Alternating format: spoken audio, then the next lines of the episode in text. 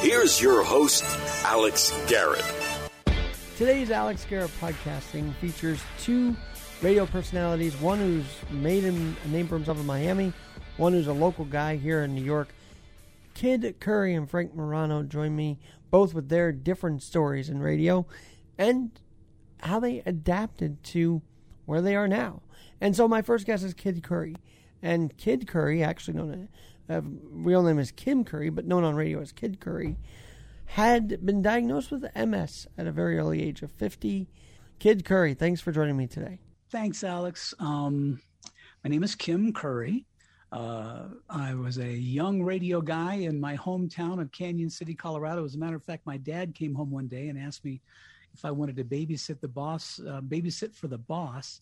And I thought that he meant that I was going to babysit his kids. But when I got to the radio station that day, I was told I was going to babysit the God Show.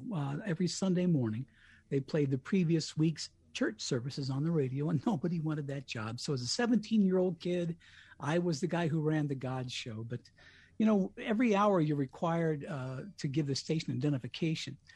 So as a 17-year-old kid, I got my headphones on. I've never heard my voice on the radio before, and I cracked the microphone open. I remember exactly what I said. This is KRLN, Cañon City, Colorado, the station with the news reputation. And as soon as I heard my voice on the radio, that's what I decided I was going to be. So I went to college, spent 2 years or so studying broadcasting. I got my oats and thought, well, I'm good enough at this. I'll go out and apply for some real radio jobs. And I got a full-time job offer in Knoxville, Tennessee. I was 22 years old at the time. I was there only about 6 months and ended up in Miami, Florida. Right after that, working over the next 25 years with some real radio legends who took me under their wing, taught me a lot of stuff. 25 years goes by, and then I'm the boss. I get to be the boss. And Kim, as a radio DJ, were you a star? Like, were you well-known in Miami at that time? Well, you got to kind of say yeah on that. Here's the reason. First of all, it was the 1970s, and there were only four or five. Well, and at that time in Miami, there were only about three current music radio stations. And I was a little guy on the radio. I called myself Kid Curry. Because the name Kim, when I first got on the radio, you can't call a guy Kim in the 70s on the radio. So I had to always come up with different radio names. And a guy I went to work for in Knoxville, my first full-time job, crowned me Kid Curry. And when he called me that, I said, I don't even like that name. I don't want to be Kid Curry. And he says, well, then I won't sign your check.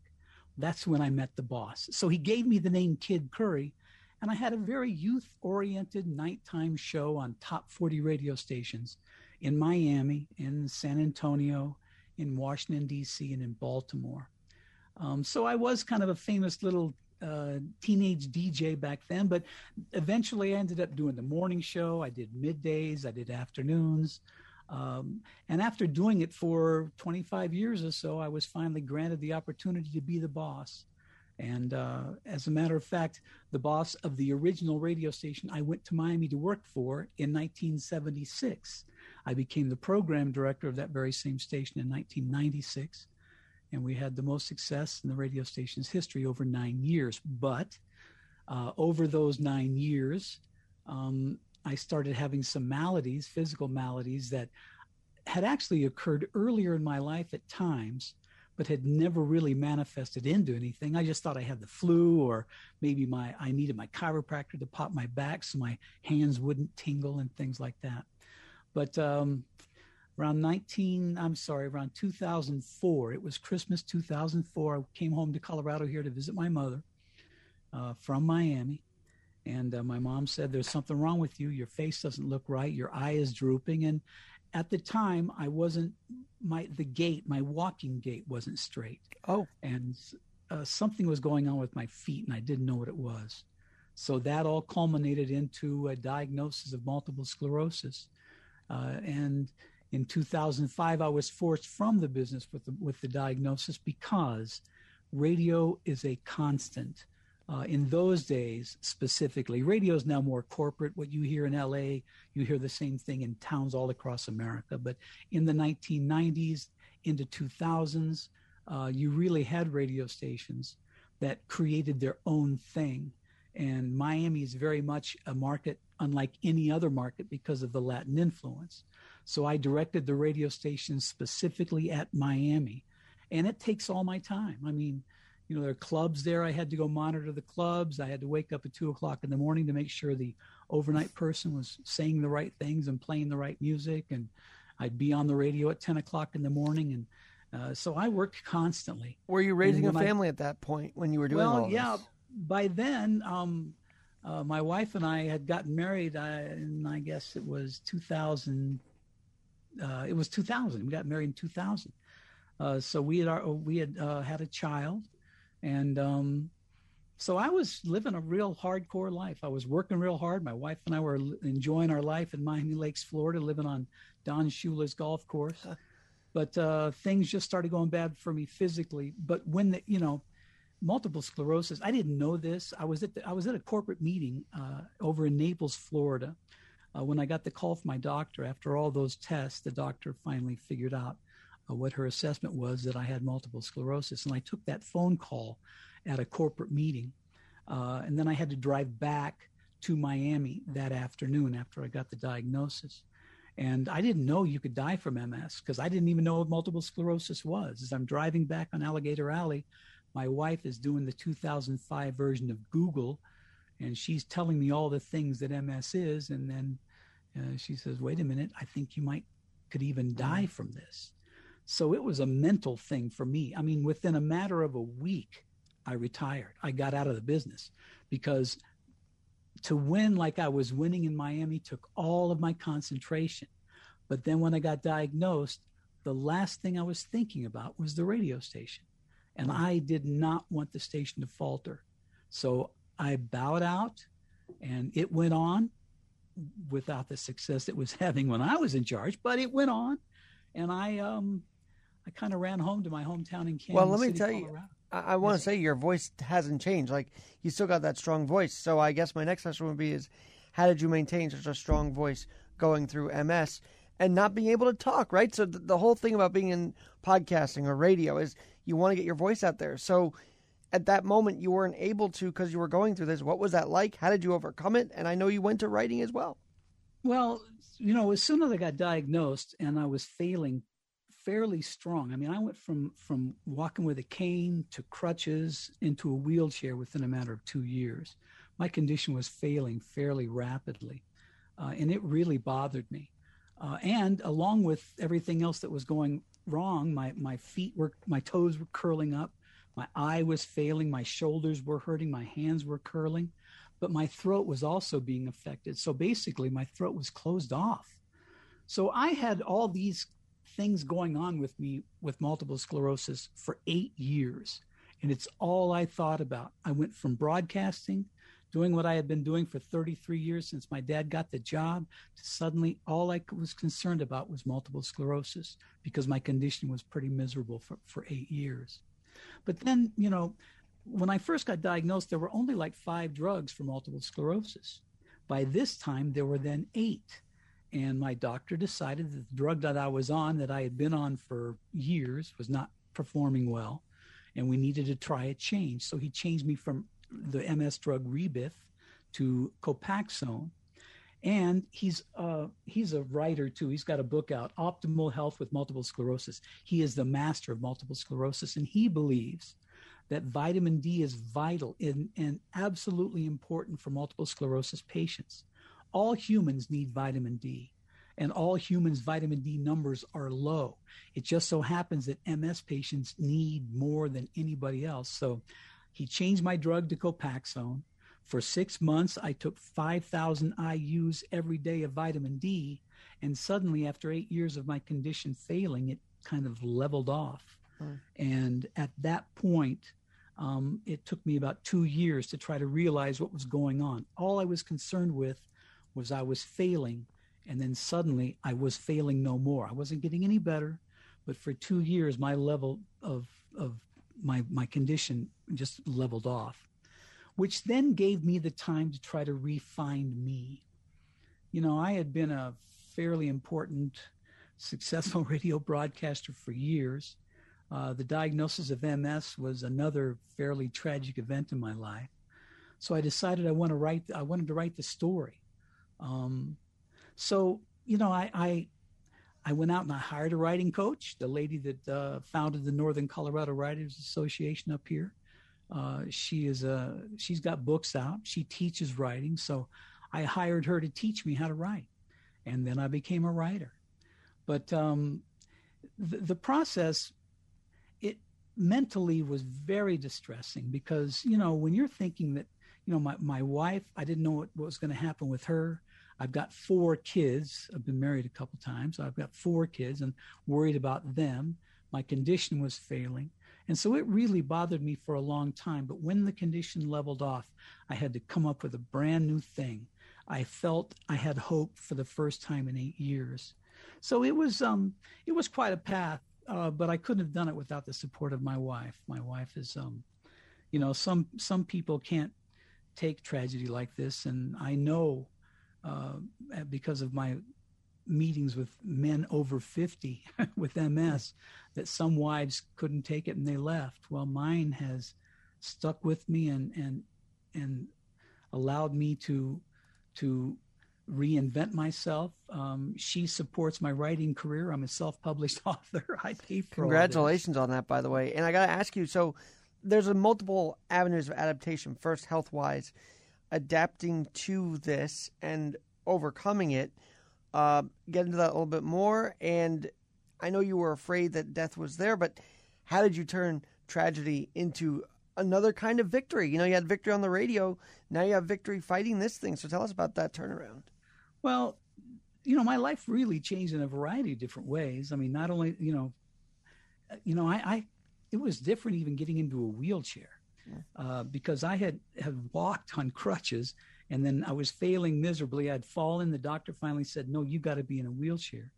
So, you know, I had to go out and buy me a new wheelchair. And that changed my thought process. And I in fact, when I went out for the first time in the wheelchair, I had a revelation because I was sitting. My wife was a realtor at the time and they were having an office party. It was an all white party, like Puff Daddy does those white parties. So everyone was dressed in white. And because they had all been my friends and I rolled up to them in my wheelchair, they all crowded around and they were all, ooh, this is really nice. Congratulations. Now you have more motion.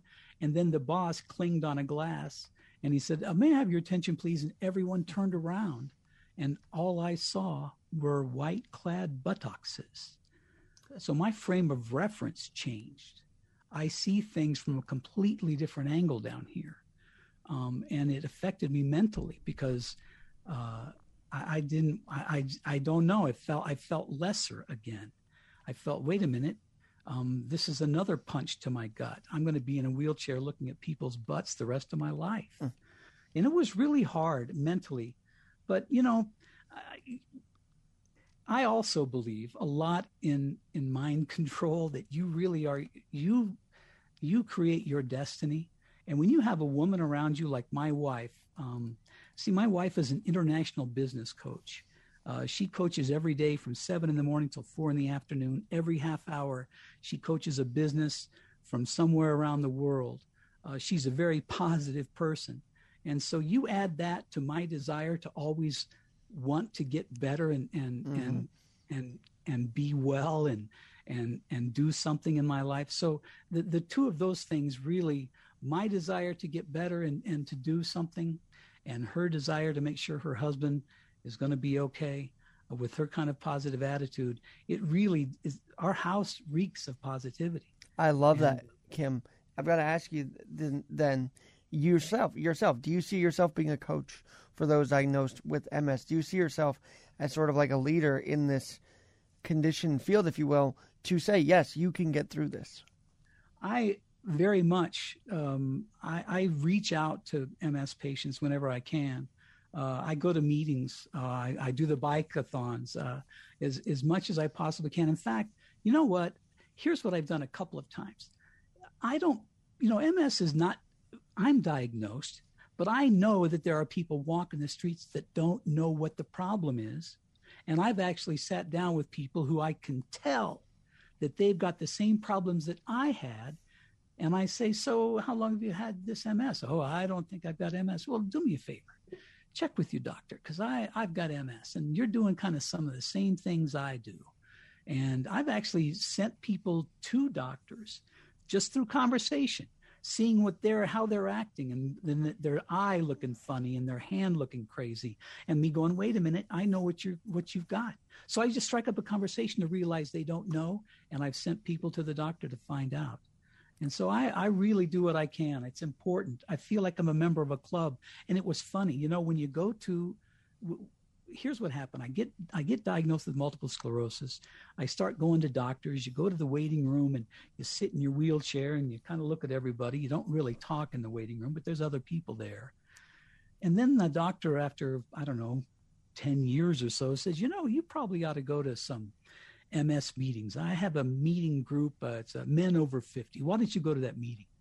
I went to that meeting. Al, I'm telling you, man, it was amazing, Alex, to realize that there were people just like me, that these guys were saying the things that were happening to me. Like, gee, you know, I reached for a glass the other day and my wrist just gave out, or gee, I was standing there at a business the other day and all of a sudden I had to pee. And these are the same things that are happening to me. My eyes dimming out, happening to me. So it was unique to be able to be in a room who had the same condition as I. I'd never spoken to anybody. I'd seen them in the waiting room, but I'd never spoken to them until I went to those meetings. And so now I have a whole group of men friends. I go to the one over in Denver. I go to the one over here in Loveland and Fort Collins. I go to as many as I can. I'm an advocate. I want people to know that there is hope with MS. What bothers me is when I go to these MS meetings and some of the men are so frustrated because they've tried this drug and it didn't work, and they tried this drug, and then all of a sudden they say, I'm tired, I'm not going to take any drugs anymore. That hurts me. I don't want you to stop. I want you to keep trying, because I'm a hopeful guy. I want to give you hope. So I've actually, you know, had kind of confrontations with men before who don't want to take drugs, because I don't want them to give up. Have you talked to women also about this? Because I know that even women's insecurities are a lot more in this kind of field. So have you discussed them, like, hey, you should stay on this. You should stay on this track to fight MS. My doctor's book, I have a box of them. I give them to as many people as I possibly. When I find out someone's got MS, I give them a book. That's what I do. And after I got diagnosed, I became friends with a young woman in my hometown who is the wife of an old high school friend I graduated with. And so 30 years goes by and they're divorced, but I run into this young, and then she's got MS. So she's been my MS buddy now for about 10 years. So we have, you know, I do whatever I can. And women, you know, MS affects all of us differently. I always say this is my MS, because what happens to me is not necessarily what happens to that MS guy or that MS person. So it affects every one of us differently, because lesions appear on different parts of the brain. My lesions are in the parts that affect my legs. Right now, as I'm speaking to you, my legs are seizing and sticking straight out.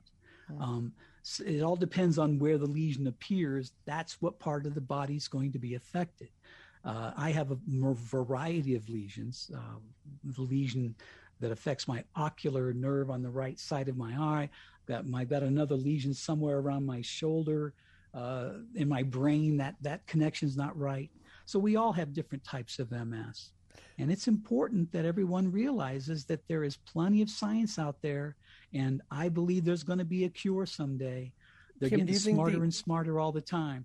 Do you think that the whole, because I know there's campaigns for other, you know, conditions saying know the signs, but you don't really hear much of MS advocacy on the TV, especially now since COVID. So let's say someone was diagnosed with this during COVID and maybe they were afraid to get treated. Like, did you have to help people through the pandemic as they were dealing with MS? Like, what was that like? Well, MS patients, first of all, it's a very private disease. People, I didn't want to talk about it. And all the other patients, as I've talked to them about their career with MS, they didn't want to talk about it.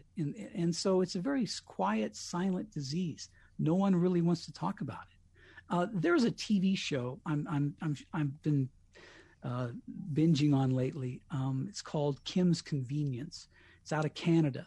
And this season, the season is about the mother being diagnosed with multiple sclerosis. And I thought that was amazing because she's going through the same steps we all went through, where she, her hands are tingling and she can't get her fingers straight and she doesn't know why. And, you know, her eye is bothered and she doesn't know why. Well, she ends up getting diagnosed. So now we're going through this whole process on this Kim's Convenience TV show.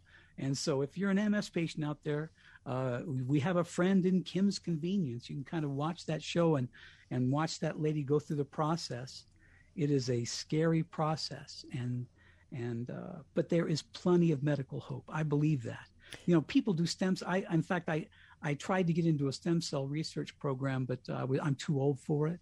But I believe even stem cells are going to be some of the key to curing this disease. I believe MS will be cured in the next maybe 5 to 10 years. And you might play a role with your vocals and your writing. Now, you mentioned earlier at 17 years old, you did a religious program about God. And did that installation of faith, did that firstly instill faith in you at 17 years old doing that show? And secondly, has that helped you get through MS, the faith-based concept as well? Well, Alex, I'm going to be honest with you here. I am spiritual without religion. I don't necessarily, my faith, if I have faith, is the fact that I believe in me. I believe that I was born on this planet with a brain just like everybody else. I was given the same opportunities, and I've picked all the right things for me. I am absolutely religious without being religious. I believe you wake up in the morning, you look out, you see the sun, and you think, man, it's going to be a great day. I believe it's in our DNA to be nice to people. I believe it's in our DNA to try to do good things. Amen. So that's what I've always been brought up on. My mother was a very positive person. We were not very religious. We were always told to do good things for people because that's what we're supposed to do. And, you know, even as Muhammad Ali says, it's kind of like our that's how we pay our rent, is to do good things and be nice to people. So I'm not really very, very religious. I'm very spiritual in my own beliefs of the good things people have to offer and the good things we're supposed to do in life. I want people to understand that you don't have to have a religion to be good. Mm. Well, that is fairly true. I agree with that. I think just if you believe in a higher power and you believe in the positivity, yes, there's a spiritual component that sometimes is missed, I feel. But I'm glad that you have this path that you're going on and that you realize that in yourself you can do this every day, and I hope others can radiate with that. Now, I got to ask you a fun question because you were a radio DJ, favorite disc you ever spun on radio or whatever. What was your favorite album to play back in the day? Oh, wow. Jeez. Well, here's the thing. Here's where my frame of reference in music is. Remember that when I was 17, actually when I, first on Top 40 radio back in the 1970s, the hit records I listened to were Casey the Sunshine Band. That's the kind of music that was out then. That's what Top 40 was playing. So now you fast forward to when I retired out of radio, I was 50 years old. My favorites were Puff Daddy, Wyclef Jean. So my frame of reference of music has always been current music. So the current music that I hear today, I love Billie Eilish. I think she's a smart young woman. I love The Weeknd. I think The Weeknd has lots to offer. So I can tell you that at the time I was on the radio, my favorites were the big hits of the day. And as I've grown up, I've stayed within the 18 to 34-year-old age group because Top 40 radio, if you want to win in Top 40 radio, you've got to appeal to 18 to 34-year-old females. Because remember, in the car, the girl controls the radio. Yes. So you always want to send your Top 40 radio listeners. You want to make sure that you're supplying 18 to 34-year-old females. So I love classical music. I love bluegrass. I'm a huge fan of rap. I'm sorry, some people don't. I love country. I love it all. I'm just a music guy. Always have been, always will be. There are little songs going off in my brain all the time. I wake up to a different earworm. I sing when I'm on my rollerblade. I sing and just start singing randomly. You know what I mean? So I feel that. There are earworms. I mean, you get stuck. Something made me the other day. It was crazy because I woke up and I was in my mind. Why would I be singing the days of wine and roses? I mean, that's from the 60s. What was I dreaming about to where I woke up in the morning and the first thing I thought was the days of wine and roses, full of happiness. What is that? Mm. But that's what your brain does. Then I wake up the next morning, I got the Spice Girls on my mind. So there you go. Though that's fun. Well, when you were a DJ, and maybe it's even more so now, but when you were a DJ, did you DJ with your mood, or did your emotions not play into what you played on the air that night? Did you just do it for the listener, or was there a personal feeling like, yeah, I'm in this mood, so I'm gonna play this music type of thing? In real radio, you don't play what you want. You play what the boss tells you, and you may have 18 records to choose from, but you play what the boss tells you. So my whole thing was to entertain the people in between the records. I had a feature. In fact, that's why my memoir is called Come Get Me, Mother, I'm Through. Because I was on the radio in my young career from 6 to 10 p.m. at night, I was a teenage DJ. My whole audience was little high school kids. So before I got off the radio at 10 o'clock, I would have the kids just call in and make a comment about their school. They could rip their brother. They could make a joke about their uncle. And then I'd fire back some sort of comment. And I would just, at the end of it, I'd say, okay, come get me, mother. I'm through. Because the little kid guy on the radio had a mom to come pick him up. So it's called bed check, right? That's how I ended my show every night, was come get me, mother. I'm through. So when I wrote my memoir, I thought that should be the name of the book. Because for 20 years, every kid I ever, when I was on the radio in Miami and in Washington, D.C. and in Baltimore at night, every kid knows that phrase, come get me, mother, I'm through. So, hey, I'm glad you mentioned the writing, because that's my next question with adaptability. Going from the spoken word to the writing, from what I read in your bio, it felt like it was a bit of an adjustment. Was it an adjustment for you to go from spoken word to writing? Oh, yes, sir. And I can tell you that my writing coach, Carrie Flanagan, she made me read books about how to write before she would even talk to me. For 6 months, I had to read these books. And Save the Cat Strikes Back is the one that mattered the most. Save the Cat Strikes Back. It teaches you how to write a novel, that you find a plant, you find one thing that you want to talk about, and then you weave stories that all come back to the spine of the story. So she made me read and study before she would even talk to me. And then she made me write, and she would take it, and then she would put the red pencil on it on the computer. You know, I get my little red pencil, and she'd correct my mistakes and made me practice for 6 months. At the same time, I was doing the research of my life. I had to go back to all the radio stations I'd worked at, some of the people I'd worked with, some of the promotions I had done with people and stars and things like that. And then, so I studied for 6 months myself. She worked with me for 6 months, and I researched, and then I wrote for 6 months. And every week, everything I wrote, she would be up right behind me, giving me the red pencil. This is not right. You got to learn how to do this. So I believe that I've become a much better writer. After I wrote my memoir, I wrote another book called The Death of Fairness. It's the tale of what happened to a small American town and its only radio station after President Reagan rescinded the fairness doctrine.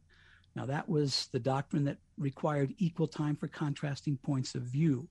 In other words, if somebody went on a radio station or TV station and spouted some conspiracy, you, me, we had the right to go to that TV station or radio station and demand equal time to dispel the lie or the conspiracy.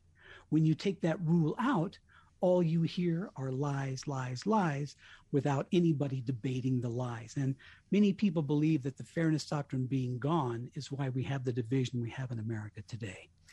So that was my second book. And after I wrote that one, I just this last week completed an 85,000 word novel, which is the backup to The Death of Fairness. It's called Bonnie's Law, The Return to Fairness. So Wow. I love writing now. This is what I do. I blog on my website. Give us the website, by the way, because I know that you have one. Give us the website for people to know. As a matter of fact, you're going to see a brand new one here next week. I've just reconditioned the whole thing. It's krcurry.com. What you see now, if you go there, might not be the same thing you see next week, because I've just redesigned the website. But it will always be under krcurry.com, and you get information about the books that I've written, about where they're available. They're also they're on Audible and at Amazon. So is writing the way you feel like you're standing tall now in this wheelchair? Because I know that was that sort of a thing that you deal with still today in the wheelchair. Does writing help you feel like elevated, like you're seeing above, sort of, as you say, the butts around you, if you will? Well, Alex, I always used to refer to, when I got diagnosed and then the MS really hit me, Kid Curry, the guy who was running the biggest, most listened to radio station in the Southeast USA, people always wanted to be next to me. Kid Curry was the kind of guy you wanted to get close to. So, I was always a kind of a famous guy. And then suddenly when I got diagnosed, people walked away from me, because when you're on a crutch or you're in a wheelchair, people move away. So writing has once again given me that people want to be close to me. People want to know me. People want to talk to me now. I mean, I do podcasts a lot. People read my stuff now. So I've kind of like replaced my Kid Curry DJ thing, where people were interested in the animated radio guy, to now, they're interested in my reading and my writing. And so now I've changed myself from being the broadcaster to the writer. I'm comfortable again. It took me a while to adjust from being the guy people wanted to be close to being the guy no one wanted to be close to. And then now I feel much more comfortable because I found my place now. Again, I love writing. Every day, 4:00 in the morning, I'm right here. But if anybody wants to relive the days of Kid Curry, can they go to YouTube? Or do you have any of your old sets, that you did on the air at all? Or yeah, I don't own my stuff. People have put out my air checks and my tapes. So you can find these things on a source called American Air Checks. You can even look on a Facebook. You can go to Miami One. Miami One on Facebook has a variety of different of my old pictures and a bunch of my old radio shows. It's just, but these are friends of mine who have just kind of kept the old Miami vibe together, and they've put some of my old air checks up, and I hate hearing them. I'm sorry. Why? I don't know why people liked the Kid Curry show. I hear it and I go, what were they hearing? What were they listening to? Well, I just think I was a crazy old wacky guy on the radio. I hope your fans now know that you reinvented yourself in this new way through writing, and let me know when else you'd like to come on. I'd love to have you back on and talk about the Fairness Doctrine and so much else. So let me know other things happening, and I'll definitely bring you back on. Thanks, Alex. I will be having information. My this last book, Bonnie's Law, is now being shopped with agents right now. Looking to hear something here by the 1st of August. If not, I will self-publish it myself, and I'll have more details on that, and I'll let you know when it's going to be out, et cetera, okay? Absolutely. We'll have you back. Krcurry.com, is that correct? Krcurry.com. Krcurry.com. That's me. Krcurry.com. You can find out more about this DJ turned writer and someone who's an advocate and a fighter with MS. So glad I had you on today, and thanks for joining. Alex, that was a lot of fun. Thank you very much, sir. Thanks again, Kid Curry. We'll be back with Frank Morano next on Alex Garrett Podcasting. Well, the big guests just keep on coming to this podcast. I'm very thankful that they do. And I'm very thankful for my next guest, Frank Morano, who you've probably heard on this podcast before. You definitely have heard him on 970 and WABC. And I call him more than just a radio host, my friend, Frank Morano. Thanks for coming and checking in with us today. Alex, thank you for having me. It's great to be on. I'm a huge fan of yours. It's been a thrill to watch your professional development over the last 6 or 7 years, and it's been really a pleasure to watch the growth of this podcast. You're doing great work, and I'm thrilled to be on. Frank, I got to start there because 8 years ago about this time we were debating, talking about the internship, and it happened, and then here we are, right? It's amazing how time flies. Exactly. So it's great to be back, and again, it's great to see you doing so well. And same with you. I know the last time we talked was actually when you were leaving 970, unbeknownst to me at the time, and going to ABC. So for maybe those who didn't, they know where you are, but maybe they don't know the backstory and everything. But how you doing? How's that been since going to ABC? I think it's going really well. I am on every morning from 1 a.m. to 6:30 a.m. The first 4 hours is a talk show called The Other Side of Midnight. The next 90 minutes is sort of a news hour where Juliet Huddy and I give the news of the day. But the feedback from listeners has been great, and if people aren't familiar with the show, hopefully they can sample it. You can listen to the podcast at WABCradio.com. But yeah, it's been great. I have no complaints. Well, when I saw, and I'm glad to hear that, but when I saw this story, I had to jump in and get you on because you are in the radio business. You do the broadcasting. You're a host. And they say that's one of the toughest jobs and most stressful jobs in America as of 2019, according to KareerCast.com. Maybe they don't count the pandemic with all this, but do you find it ever stressful as a radio and broadcaster to do this night in and night out? Always. So it's always a great deal of fun. It's never boring, but it's incredibly stressful. I mean, basically on a daily basis, come up with 5.5 hours of fresh content every day is something that's very intimidating. I mean, almost my whole day goes into coming up with content for 5.5 hours. Additionally, radio and broadcasting in general, it's not exactly a field that these days is known for high salaries. So if you're interested in being able to pay your rent or your mortgage, that adds another degree of stress. But look, the people that do this, and I'm sure you can speak to this, Alex, but the people that do this really are hooked on it and can't imagine doing anything else. And that's certainly the case with me. And it's a profession that I'm honored to be able to make a living in, as stressful as it can be at times. Well, and you've kind of had this role of the overnight, not really producing other shows. Are you doing any production work, producing-wise, like you did here? Just with the 5.5 hours of my own programs. That keeps me pretty busy. I'm sure, and it's probably different than doing 4:30 than getting up at 3 the next day to do another show, So it's probably a big change. But this is true. I've never asked you this because they say reporting, newspaper reporters are also under the gun and stressed out. Were you ever in the newspaper business at all? I never really asked you that. No, not really. I mean, I've written some op-eds and some columns for different newspapers over the years, but no, I haven't.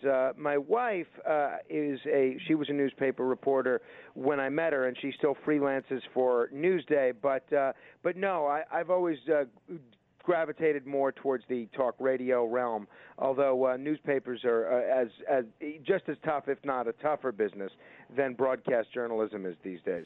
Well, and these are two areas where people are like, well, it's going to survive. I mean, I think radio can survive. Do you think both mediums can survive in this ever-changing digital world? That is such a great question, Alex, and it's one that keeps me awake at night. So in terms of newspapers, I don't think the traditional model of a hard copy newspaper is something that's going to survive. However, I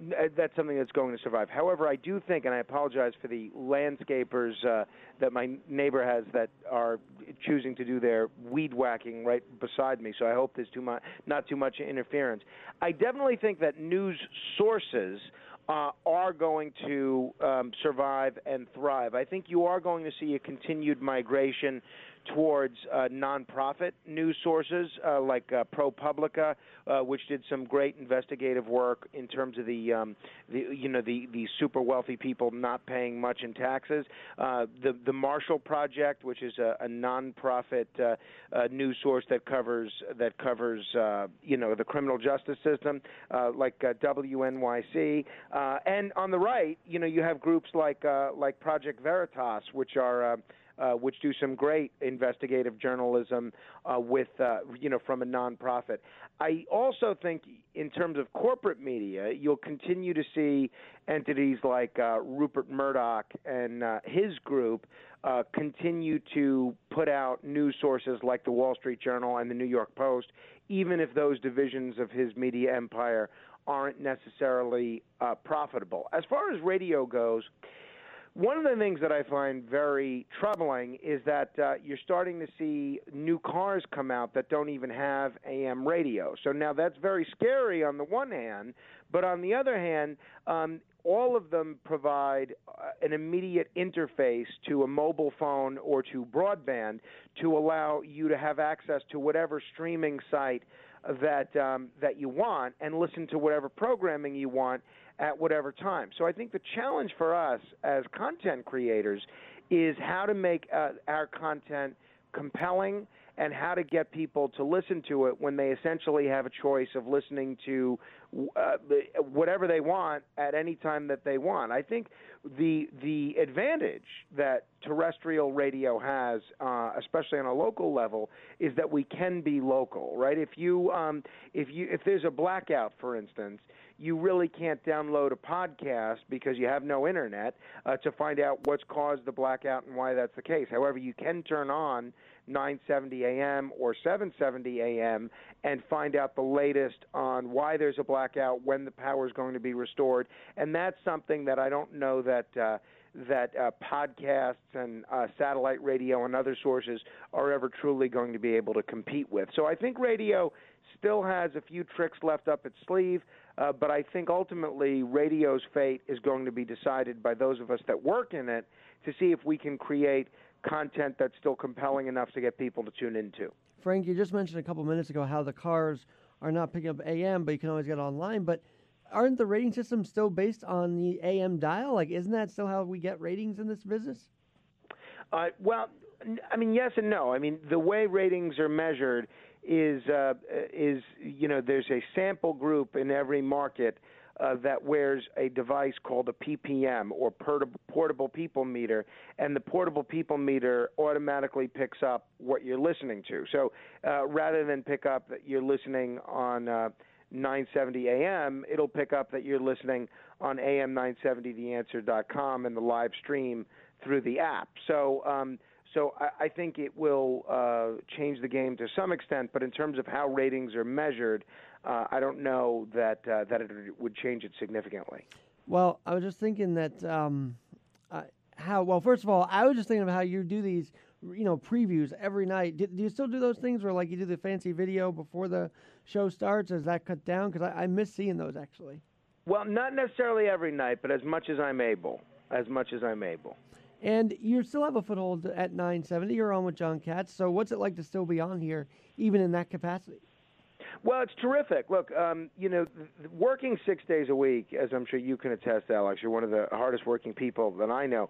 Working 6 days a week is exactly the same as working 7 days a week, because that seventh day, you're generally preparing for other stuff that you're doing on the other six. So it's great to be on with John Katsimatidis every Sunday morning from 8 to 8:30, and it's a great way to be in touch with the people that are early risers on a weekend, as well as the people that stay up late at night during the week. So it's wonderful. We get to hash out all the local news, all the national news, and it's always a great conversation whenever you have John and Martavius, who often comes from different political perspectives.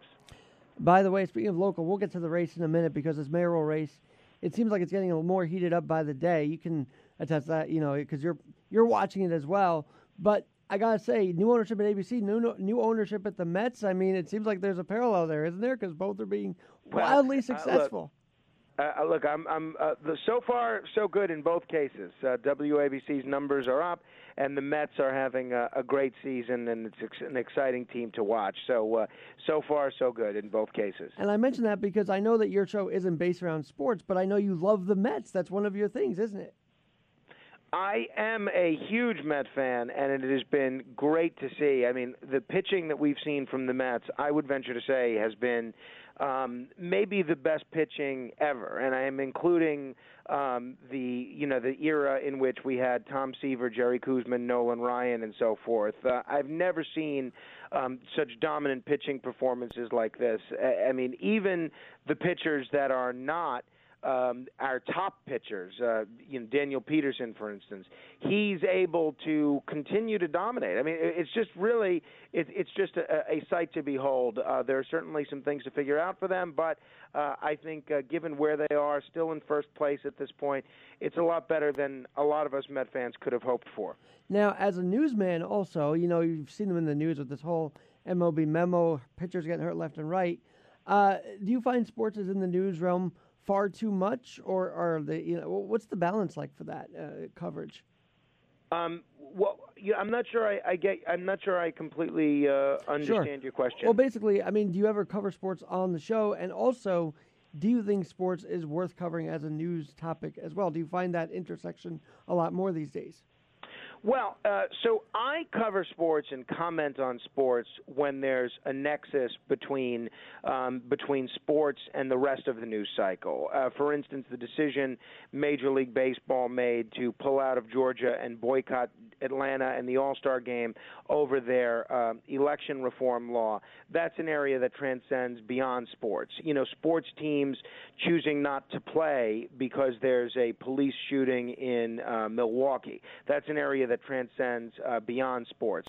LeBron James having no problem criticizing President Trump, but refusing to say anything that's critical of China and criticizing the Houston Rockets GM when he tweets something pretty innocuous about standing with the protesters in Hong Kong.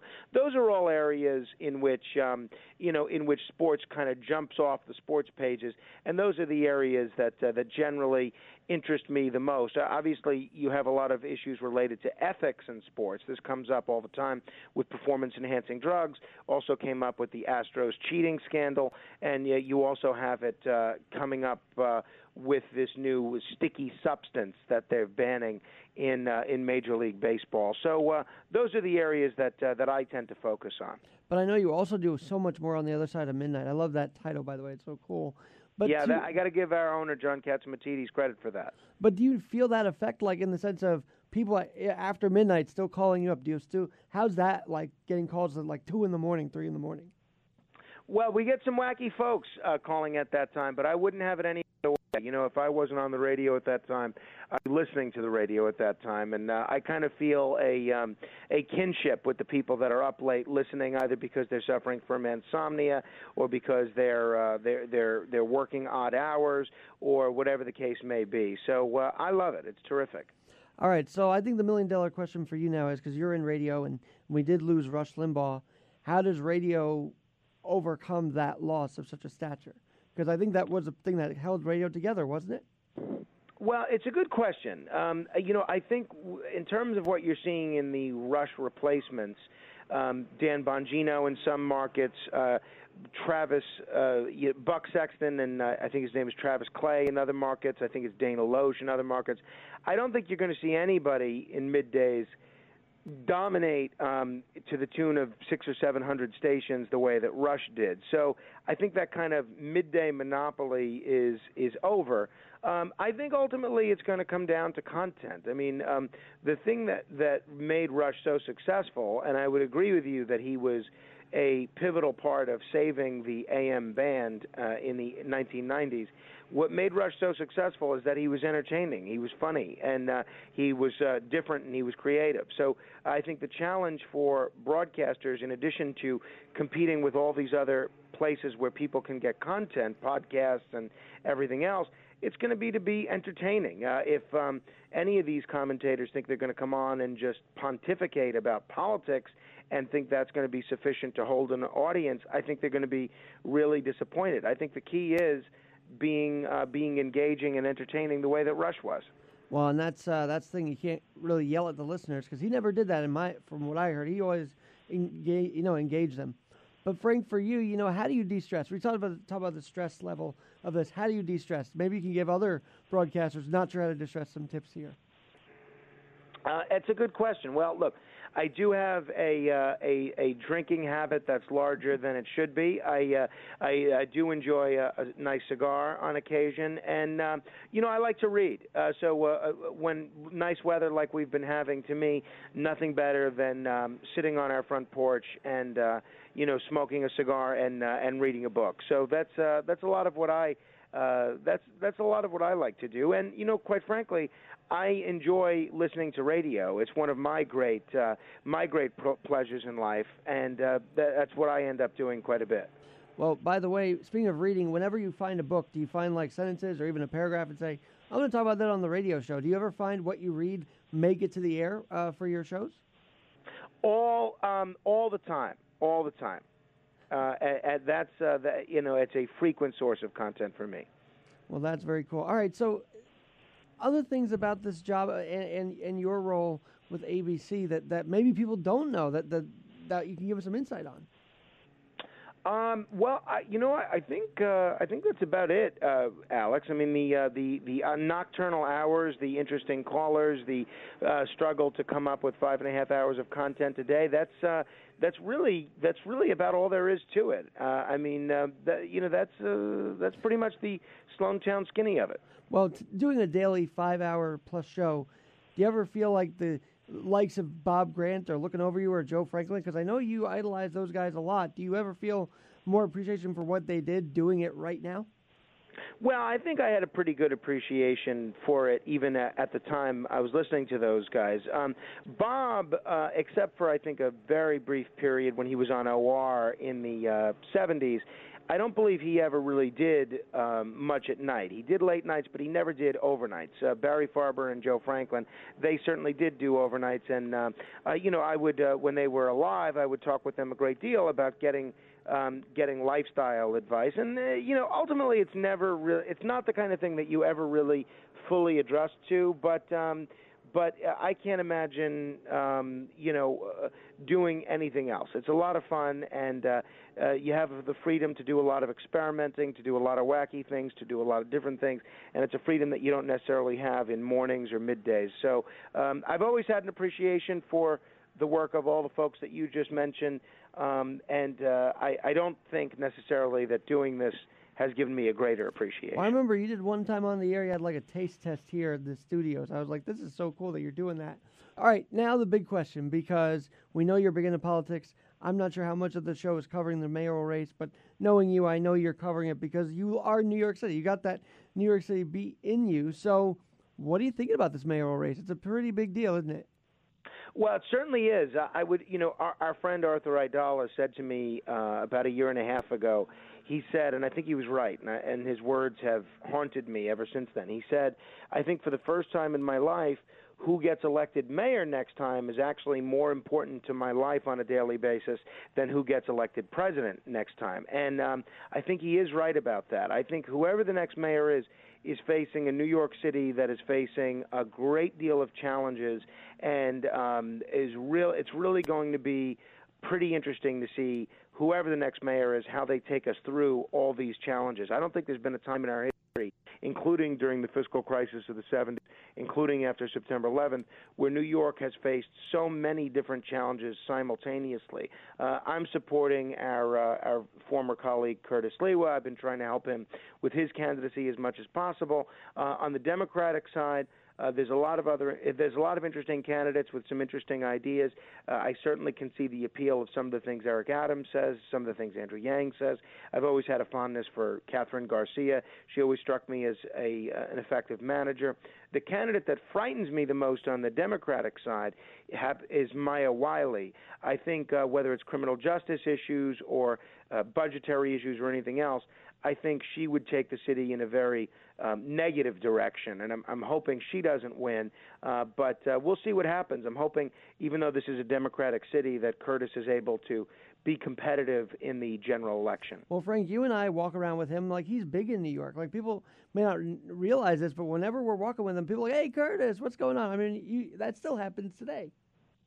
Absolutely. I think it happens on a daily basis, and that's one of the reasons I think people that are writing Curtis off as a sideshow with no chance of winning are really doing so at their own peril, because I don't think they understand the tremendous amount of crossover appeal and name recognition that Curtis has in this city amongst all sectors of the populace, including a lot of Democrats and independents. So I think it's a great point that you bring up, and I agree. Now, on Curtis's front still, you know, I was waiting for this moment. I don't know about you, but I was waiting for the moment where he would finally run for office. It just felt like it was leading to that, didn't it? Yes, I think he's been preparing his whole life for this, from his time working in a McDonald's, from his time picking up trash with the Rock Brigade, from his time certainly running the Guardian Angels. I agree with you, and certainly his time on the radio, in which he's been commenting on every public policy issue of consequence that this city has faced over the last 30 years. I think he's been preparing for this for decades. Yeah, and by the way, on Maya Wiley, just a note, she wants to keep the $1 billion cut to the NYPD and probably do more damage. So, yeah, let's stay away from her. But does ranked choice voting give candidates that you wouldn't think have a chance now? Another great question. My answer is I think it does, all right? If this was the rules as they were about 4 years ago, where a candidate has to win 40% or the top two candidates would end up in a runoff, I don't think there'd be a realistic chance of Catherine Garcia being the nominee. But now with ranked choice voting, I think because a lot of voters may end up ranking her as their second choice, I think you could see a situation where Garcia does not end up with the most first choice votes, but because a lot of folks tend to rank her second, I think she could actually end up as the nominee. So I think the answer to your question is yes. I think it does keep a lot of candidates that wouldn't traditionally be in the race in the race. I don't like throwing a lot of sports references out there, but it's almost like adding two wild cards to the playoffs, isn't it? It has that kind of feeling. I think you're exactly right. So, Frank, in this pandemic, you get married like literally a few months before it happens, but broadcasting during a pandemic, I'm sure you never really thought you'd experience that in your lifetime. Well, you know, that's the thing with being on radio, Alex, is you don't expect a lot of what happens on a daily basis, whether it's terrorist attacks, mass blackouts, shootings at City Hall, pandemics, race riots. You can never. It's just every day is a bundle of unpredictability. So it's certainly been an interesting year and a half. That's for sure. And where can people find you? I know you tell it all the time, but where can people find you? What's your socials? So people could find me on Twitter at Frank Morano. That's Frank, M-O-R-A-N-O. They could find me on Facebook at facebook.com/MoranoFan. It's facebook.com/MoranoFan. Or on Instagram at Morano Vision. That's M-O-R-A-N-O Vision. So I appreciate the opportunity to mention it, and I appreciate the great work that you're doing, and I hope you'll have me back soon. Definitely. One last thing, because I know you cover this on The Other Side of Midnight. UFOs, are they really going to be hearing on them this month? I mean, this is crazy that's even going to be in the congressional eye. Isn't it a bit crazy? Well, just this week, the House Intelligence Committee got a briefing from both the FBI and the Navy on what's going to be in this report that's coming out this month. I think a lot of your listeners may be aware that as part of the COVID stimulus bill, they put in a provision that indicated that the Pentagon and the intelligence agencies had to disclose what they knew by the end of this month. So ultimately, based on what we're seeing in the New York Times and elsewhere about what's likely to be in this report, they're saying that there are a lot of objects in the sky which the government simply can't explain. So I think the big question is, unlike what we've been asking for the last 40 or 50 years, which is not do these objects exist, whether you call them unexplained aerial phenomenon or UFOs, but what are they? Clearly, these objects do exist. The Pentagon has confirmed the authenticity of a lot of these videos. So the question becomes, what are they? And that's the question that I think really those of us in the media and a lot of folks in government need to be working hard to find the answers to, because I don't think the forthcoming report is going to have that answer. Well, I'm sure you'll be covering it on The Other Side of Midnight at on WABC, but thanks for stopping by in between shifts, if you will, to talk to me with on this podcast.